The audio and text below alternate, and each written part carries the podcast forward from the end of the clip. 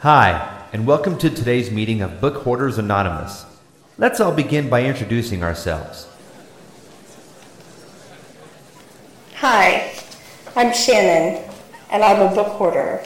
Hi, Hi, Shannon. Shannon. Hi, I'm Erin, and I'm a book hoarder. Hi, Erin.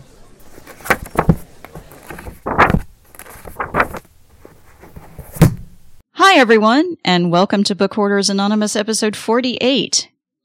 All right. Are, are we like officially four years old? Well, I guess we Um, probably. we, we are because we started in January or February of 2013. So we have been three or four years old now for a couple of months. it doesn't while. seem possible. Yes. For a while. Yes. Four years old. We've been three years old for over a year and four years old for four months. Four on four. So, um, indeed, four years old. Happy fourth birthday belatedly to book hoarders. Yay. No, I'm not singing. Um, No. this is Erin And this is Shannon. and we are here to discuss all things books, a little bit of news, a little bit of books, a little bit of activity surrounding the question, which we'll talk about later. But first, let's talk about my reads for the month. We started with your reads last time, so we'll flip it around. And it has been a little more than a month. It's been about six weeks because of our schedules. But, um, let's see. What have I even read? I, I was so happy. Um, because when this month, well, when, when we did the last Book Hoarders podcast, I was in the midst of binge listening to, um, a podcast called Welcome to Night Vale. And while I was binge listening to that, I realized that I hadn't read either of the Night Vale books. So I went on Bookshare and I got the first one, which is called Welcome to Night Vale. And they're books. You don't have to have listened to the podcast in order to really enjoy the books. Um, you have to enjoy the, the brand of genre, but not necessarily the books. Um, and Night Vale is this little sleepy town in Arizona, in the middle of the Arizona desert. And it's like a, it's like Twin Peaks meets the Twilight Zone. Um, the, and, and the brand of humor is kind of satirical, kind of dark. In, in a way, these, these podcasts and books are commentaries on society. Um, and, and we've got vague yet menacing government agencies. We've got, um, various weird supernatural things that happen. Uh, and it's just loads of fun. So the podcast has been around for about five years or so, I think. Um, and the books there, well, there are, there is one book and another book is coming out this fall. The podcast crew also does live shows around the country and around the world, which I think is totally fantastic. Um, and I wanted to go to the live show that was in Durham, but I just, which is relatively near me, but I just didn't make it, which kind of made me sad, but that's okay. Um, anyway, all this to say that Welcome to Night Vale, um, is the f- name of the first book by Joseph Fink and Jeffrey Cranor, who are the writers of the podcast. And in Welcome to Night Vale, it's basically a mystery story, um, about two women and, uh, Diane and Jackie, who are both different ages from different parts of town, different walks of life, all this stuff. And they both end up being connected by these by this guy who is mysteriously appearing around town in all these different places and no one can really no one really knows any, anything much about him except that all these people are seeing him. Um, but he is particularly, he is the man in the tan jacket for anyone who, who listens to the podcast. And, uh, this is his first introduction to Night Vale. So, um, wandering around town affecting all these people and Diane and Jackie are caught in the middle and they end up being connected to one another in ways that they didn't even know about.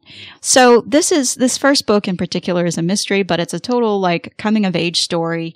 People ha- who don't really like each other have to work together, um, to solve this, this mystery of how exactly they're connected and what's wrong with Night Vale because something is definitely wrong with the town, like always.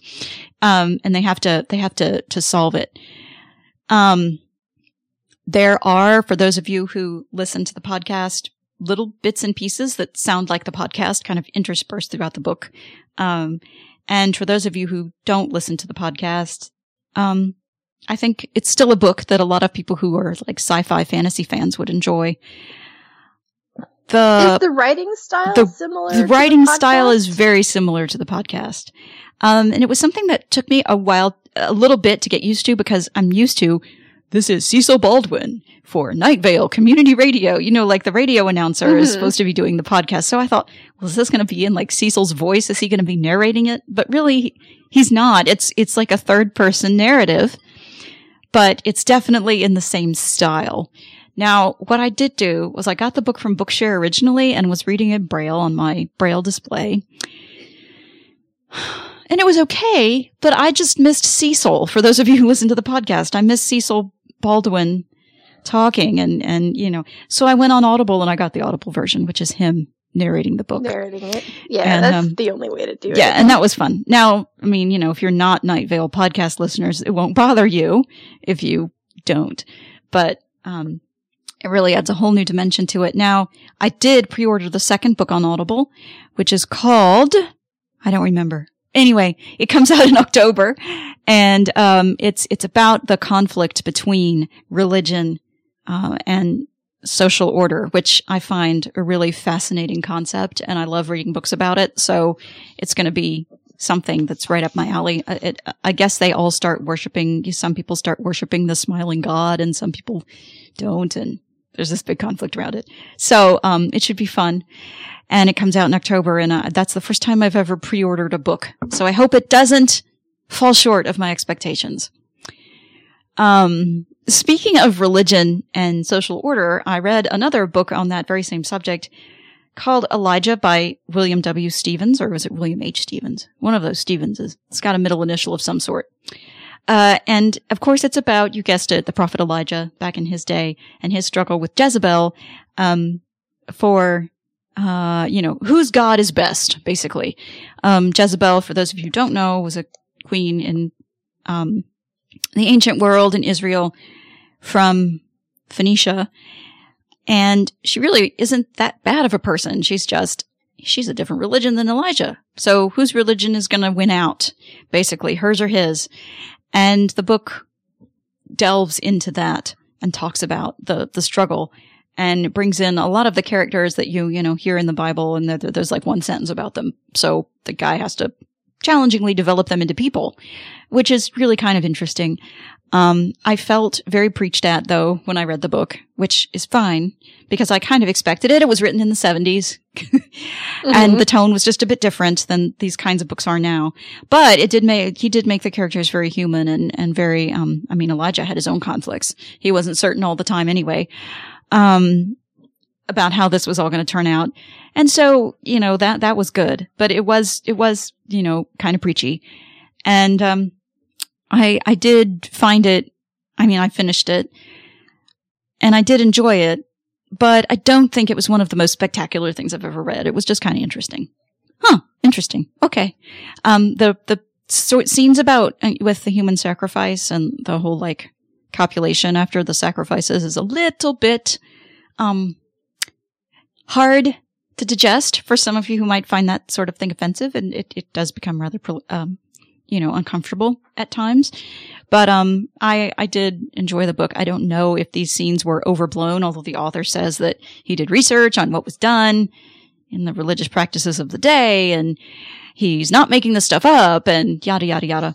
Um, I don't know about that, but, uh, it can be a little uncomfortable for those of you who, so just, you know, warning there. Um, and the last book that I want to talk about, I read some nonfiction, but it's nothing that I want to talk about on the podcast because it was only interests a very small portion of people probably. But, um, the last book I want to talk about is called The Fire Sermon by Francesca, Francesca Haig. This one is a, a, cha- a book I took a chance on on Audible in one of those two for one sales. And I'm glad I did. Um, I don't know anything else by this author. I think she may be relatively new, but this is kind of like a, it's a kind of young adultish book. I say ish because the person in the book is, is a little bit older than we would think of. I mean, she's not high school age or anything, but, um, this explores the bond between twins, twin siblings in a future world where some kind of radioactive event like happened hundreds of years ago. So society's pretty much recovered, but the human species is, is very changed. And a lot of births happen twin, twin births. And so one twin is not is normal as we would see it, and another twin is somewhat has got some kind of defect, um, or in some cases some kind of ability. Um, Cassandra, oddly enough, is a seer, and she is the twin who has the the defect. She sees visions, um, and so she gets basically outcast from society as a defective. And oh, by the way, defectives are sterile; they can't have children. Um, and so it's, it's a very interesting exploration of the bond between twins because twins need each other physically. If one sickens, the other sickens. If one is starving, the other one will sicken. I mean, you know, if one's living in a, in a society Mhm. where they starve, then the other one will mysteriously starve, even though they're, they're eating and everything seems to be fine. Um, and so the regular people have to support the society of defectives that they tend to shun. So they keep them in sort of like an outcast fringes kind of state.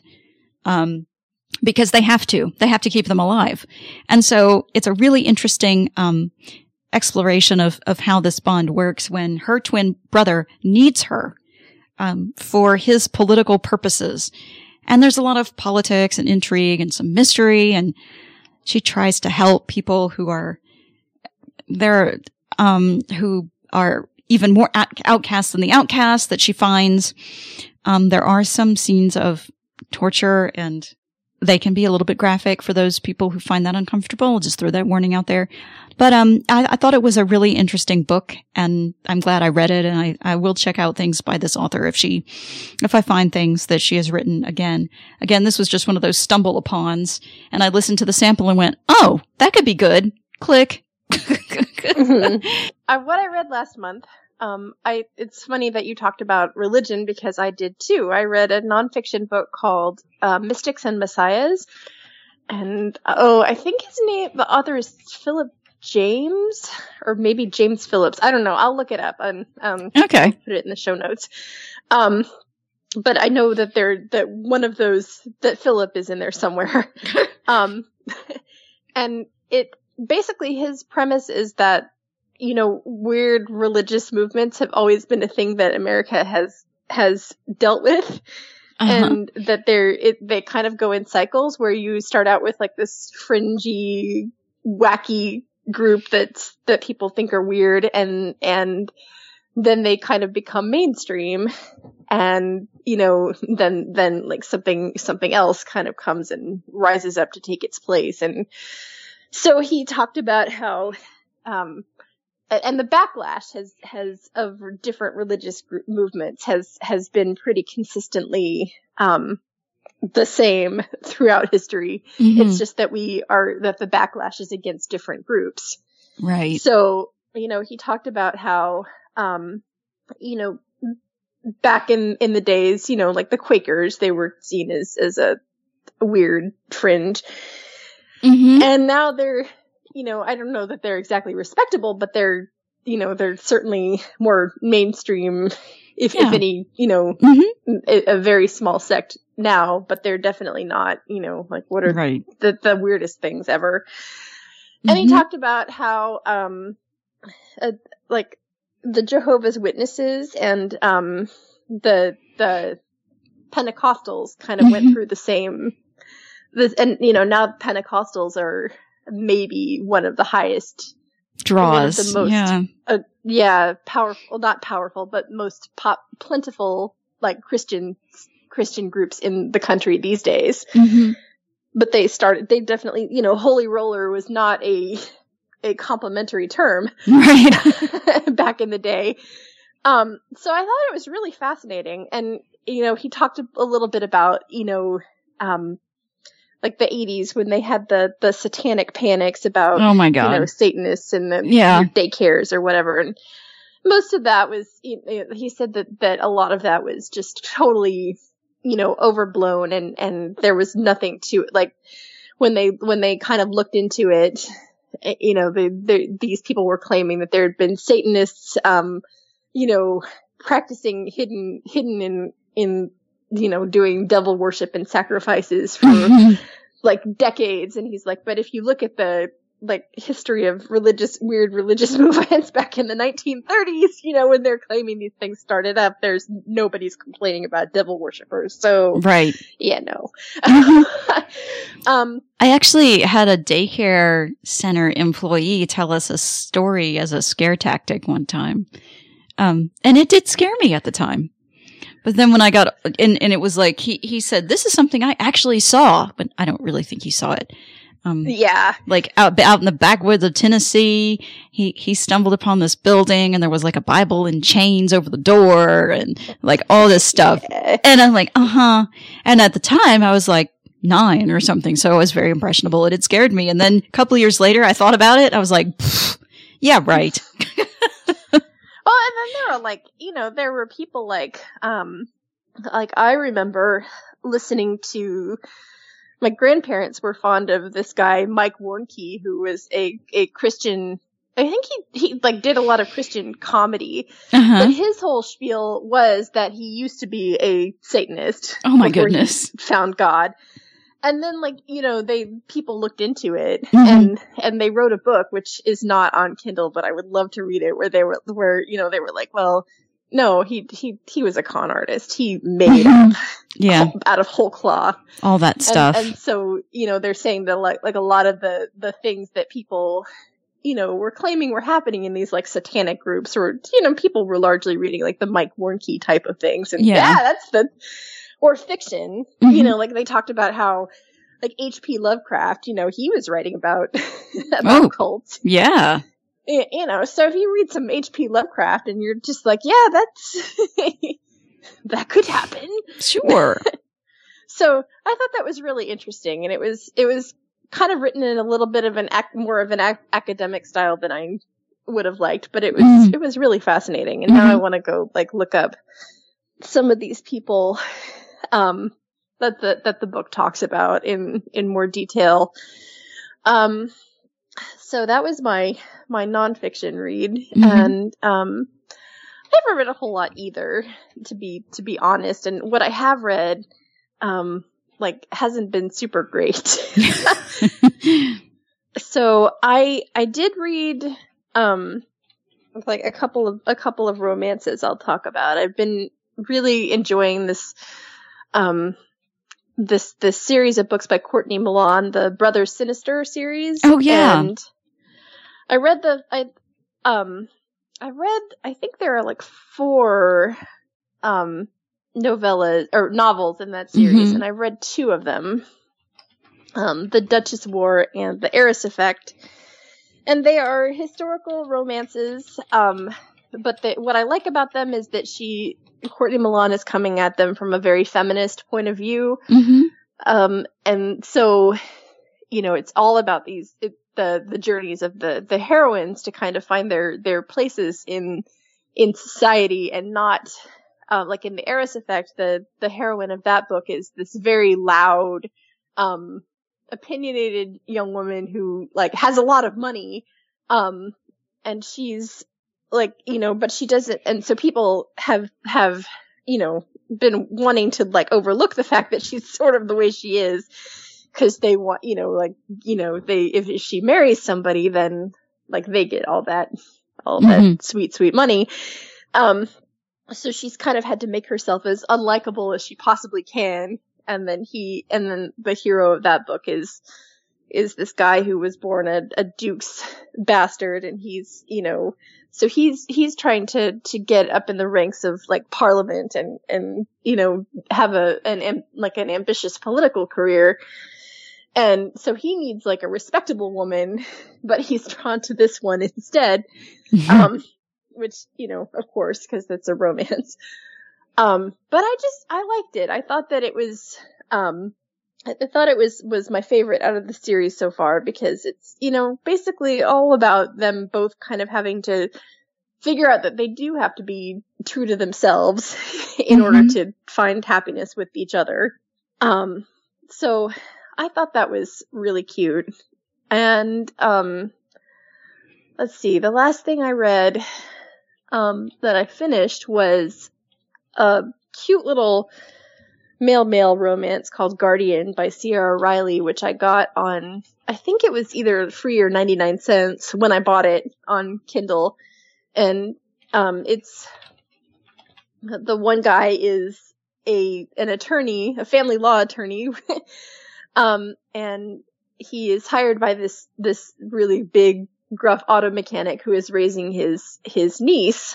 Um, when her biological father kind of comes back into the picture. And so, you know, they have to, you know, they, end up being very attracted to each other. But Mhm. of course, the author does acknowledge that that would be a very bad idea while they are still in, in a business relationship, which I did appreciate. hmm Um, and so like they very carefully don't do anything until After that's over with. That's good. That's over. hmm But it was, and, and so I don't know, like, you know, I'm not the lawyer, so I don't know how accurate any of that It's was. very frowned upon. Let's just say. Yeah, I mean, or, or how, I mean, like, except for the, the, you know, like client attorney getting together thing, which I was super glad that they, she was careful to, like, let that happen after they stopped, you know, working for, working for each other.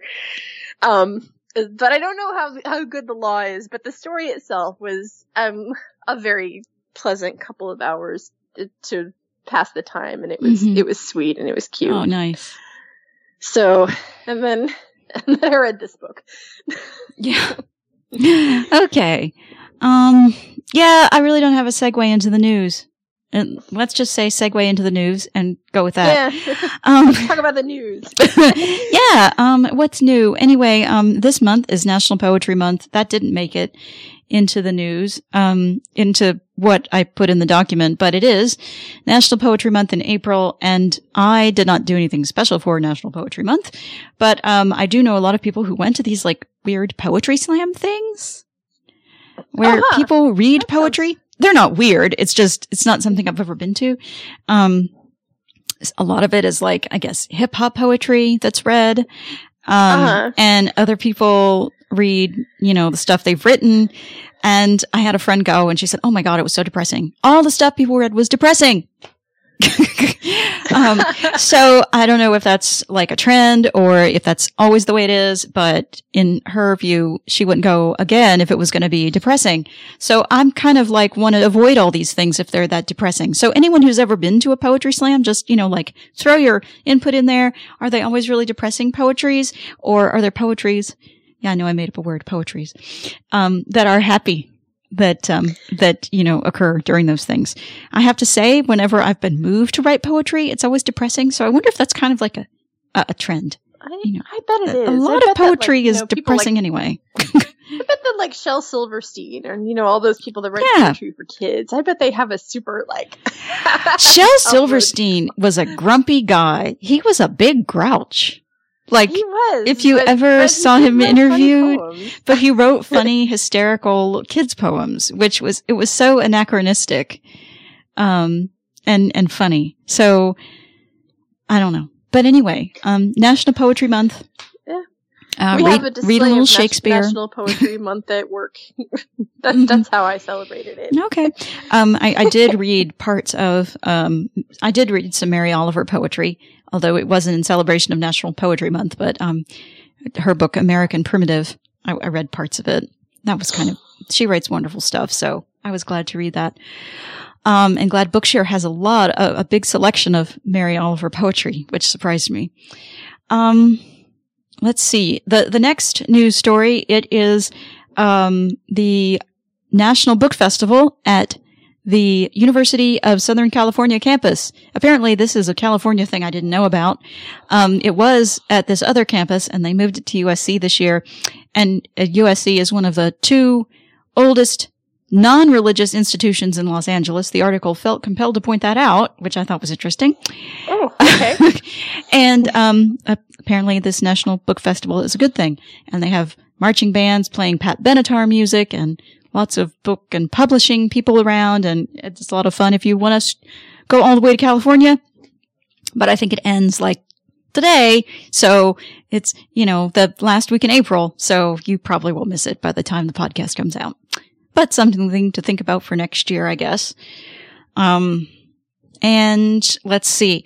The Belize Industry Book, no, Belize Book Industry Association is hosting its own book festival, uh, the last week in April. And the theme for this year is readers are leaders. Uh, and it's held well, in Belize because that's the country it's in. But, um, apparently it's kind of like a similar thing. People get together and there are exhibitors and publishers and authors that attend and have their books and try to sell you stuff. And, um, you know, that goes on. Um, apparently it recurs every, it's been recurring every year for the past several years. And I just put it in there because most of our news is from the U.S. and I thought Yeah. that it would be a good thing to include news from other countries. So keep it there. Um, otherwise, I don't have anything newsworthy to report whatsoever. No, it was a slow news month. It seems to be. Mm-hmm. so, the homework, we'll finally get to that for this month, was On Silver Wings by Mary Verges, all about women um, in World War II in the Air Force. Um, and I read the edition that was on Bard, or I listened to, shall I say. And I just, I want to get this out of the way. I thought the narrator was horrible. No, she was. I- Okay, good. I'm I, I think that I think that that was that was the real like ninety percent of the struggle that I had with this book. Mhm. Maybe eighty percent of the struggle I had Yeah. with this book is that I just found her like she wasn't bad, but she was definitely not a professional narrator, and, and you could tell. Right. And so you know, it was just it was I. I found her very difficult to listen to for long periods of time. So Yeah, I did too. It took me a while to finish the book. Um, and I, I found a lot of the characters who were, well, this was basically, it was a nonfiction book about what I just said, women's involvement in World War II in the Air Force or Army Air Force as it was called back then. Um, between 1942 and 1944, ferrying planes back and forth to different parts of the world, teaching airmen how to fly, all this kind of stuff in these, in these non-combat roles, um, in, in the various, you know, at various points. Um, and it was, it was nonfiction. It's rather anecdotal. Um, a lot of, I think it was written because a lot of the information had previously been classified after the war. Um, Mhm. and so it was written after the information was unsealed in the early 1980s. Um, but I found some of the characters kind of unlikable, and I really wish I'd liked them better. I I struggled with it too for the like uh, there were also way too many of them. I I, felt know. like she was really trying to um like like I feel like it would have been better if they had if the, if she had focused on maybe one or two people um but she kind of it, like I felt like I after a while I was a bit confused. Okay, how did we Who know are these people person? again?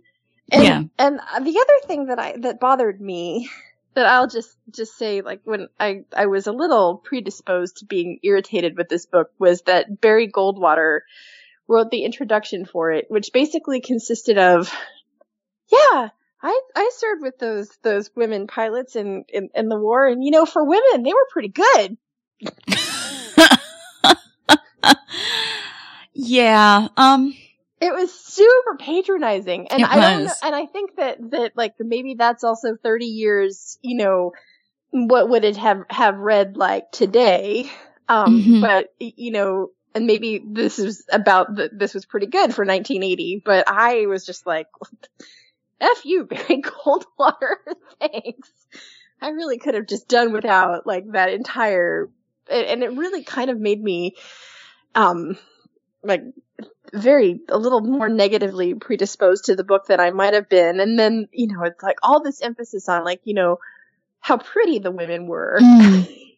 like, uh, yeah, but could they fly an airplane? That's what, That's what really the important part.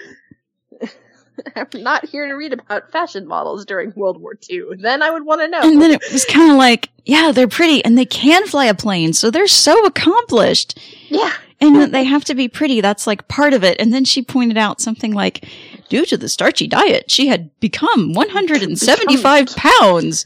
She was not pretty anymore. Exactly.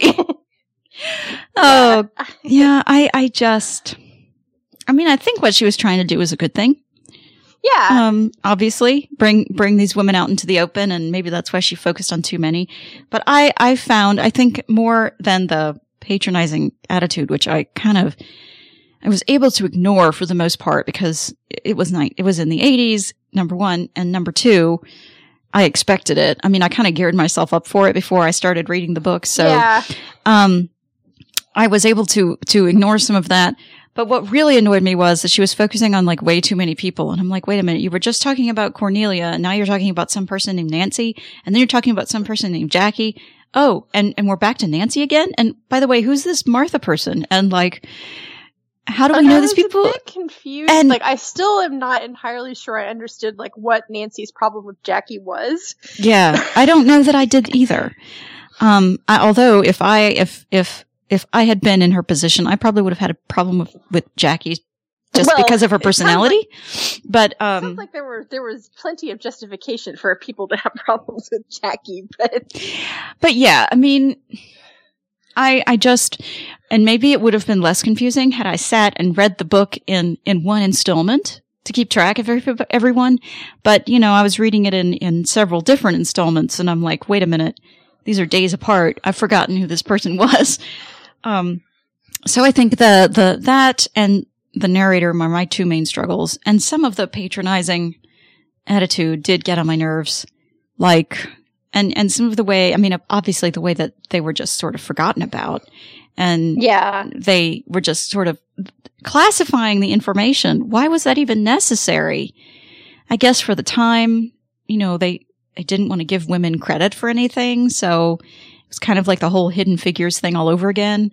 Mhm. Um, but I just, I felt that, that it had gone a little overboard to, to wipe it out of existence. And it was very saddening, obviously very heartening to, to know that people are upset for that mistake and are trying to make up for it with the book and, and declassifying the information, but still, um, and, and trying to undo the damage as it were. But still, it was, it was very distressing to, to learn that that had, that people had felt the need to do that in the first place. yeah. Um, so I think that's, you know, like all I have to say about it. Um, It, it was not a very. It wasn't really a book that seems to like lead to a whole lot of discussion. no, no. And, and I, you know, I picked it because the whole Hidden Figures, the movie, maybe I should have picked the book, but, um, I picked it because that movie had just come out and it was like, huh, I wonder if there's any other stuff kind of like this that's been going on.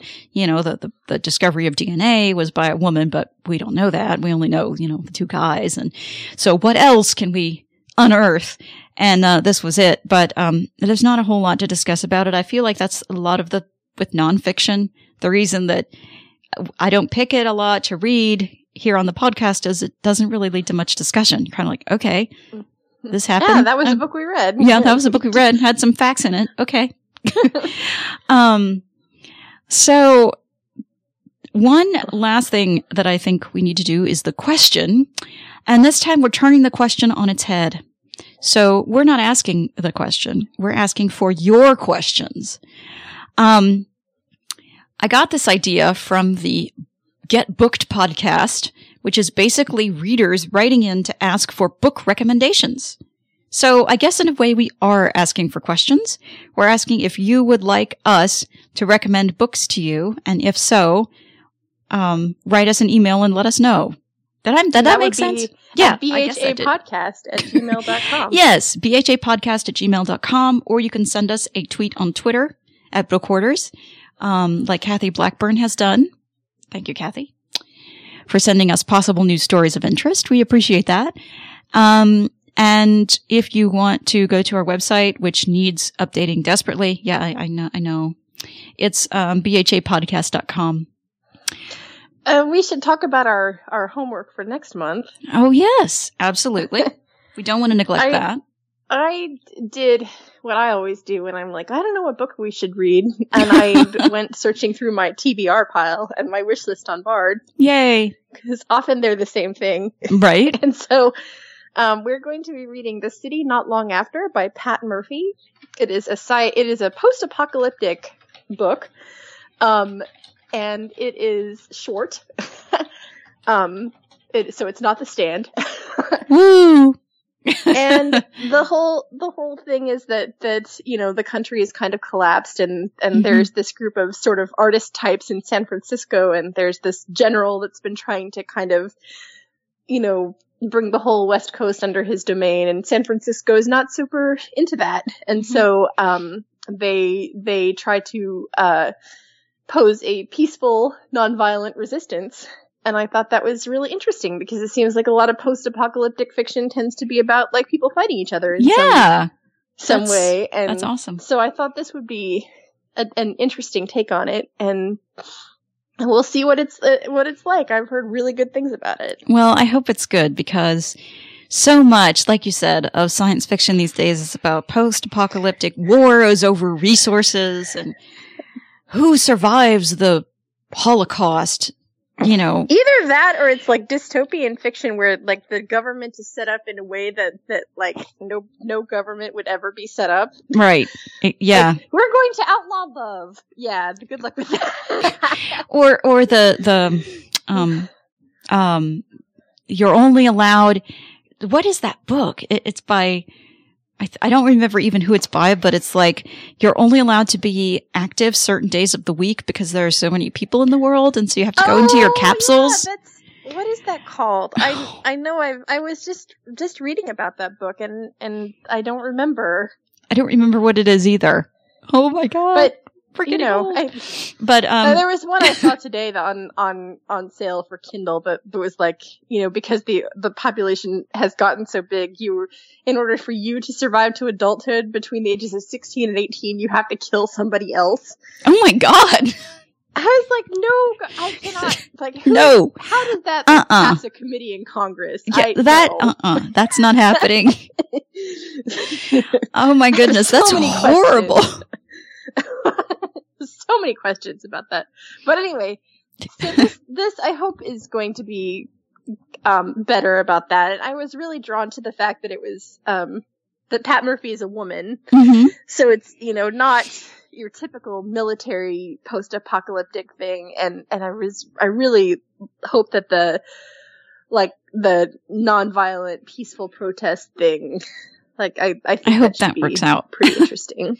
Yeah, so we'll read The City Long After by Pat Murphy for next time. And if you want us to recommend you a book, or if you have questions for us about anything book related, let us know. Contact us. Let Contact us. Uh, exactly. Uh, and so if you want to do that, like we said, BHA podcast at gmail.com, Book Hoarders on Twitter. Our website is bhapodcast.com. You can also contact us personally on Twitter. I am Erin Edgar on Twitter and Shannon is Bard Song on Twitter. on Twitter. Yep.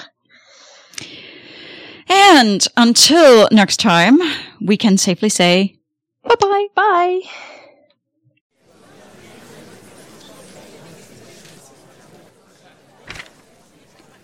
To contact the book hoarders, send email to bhapodcast at gmail.com.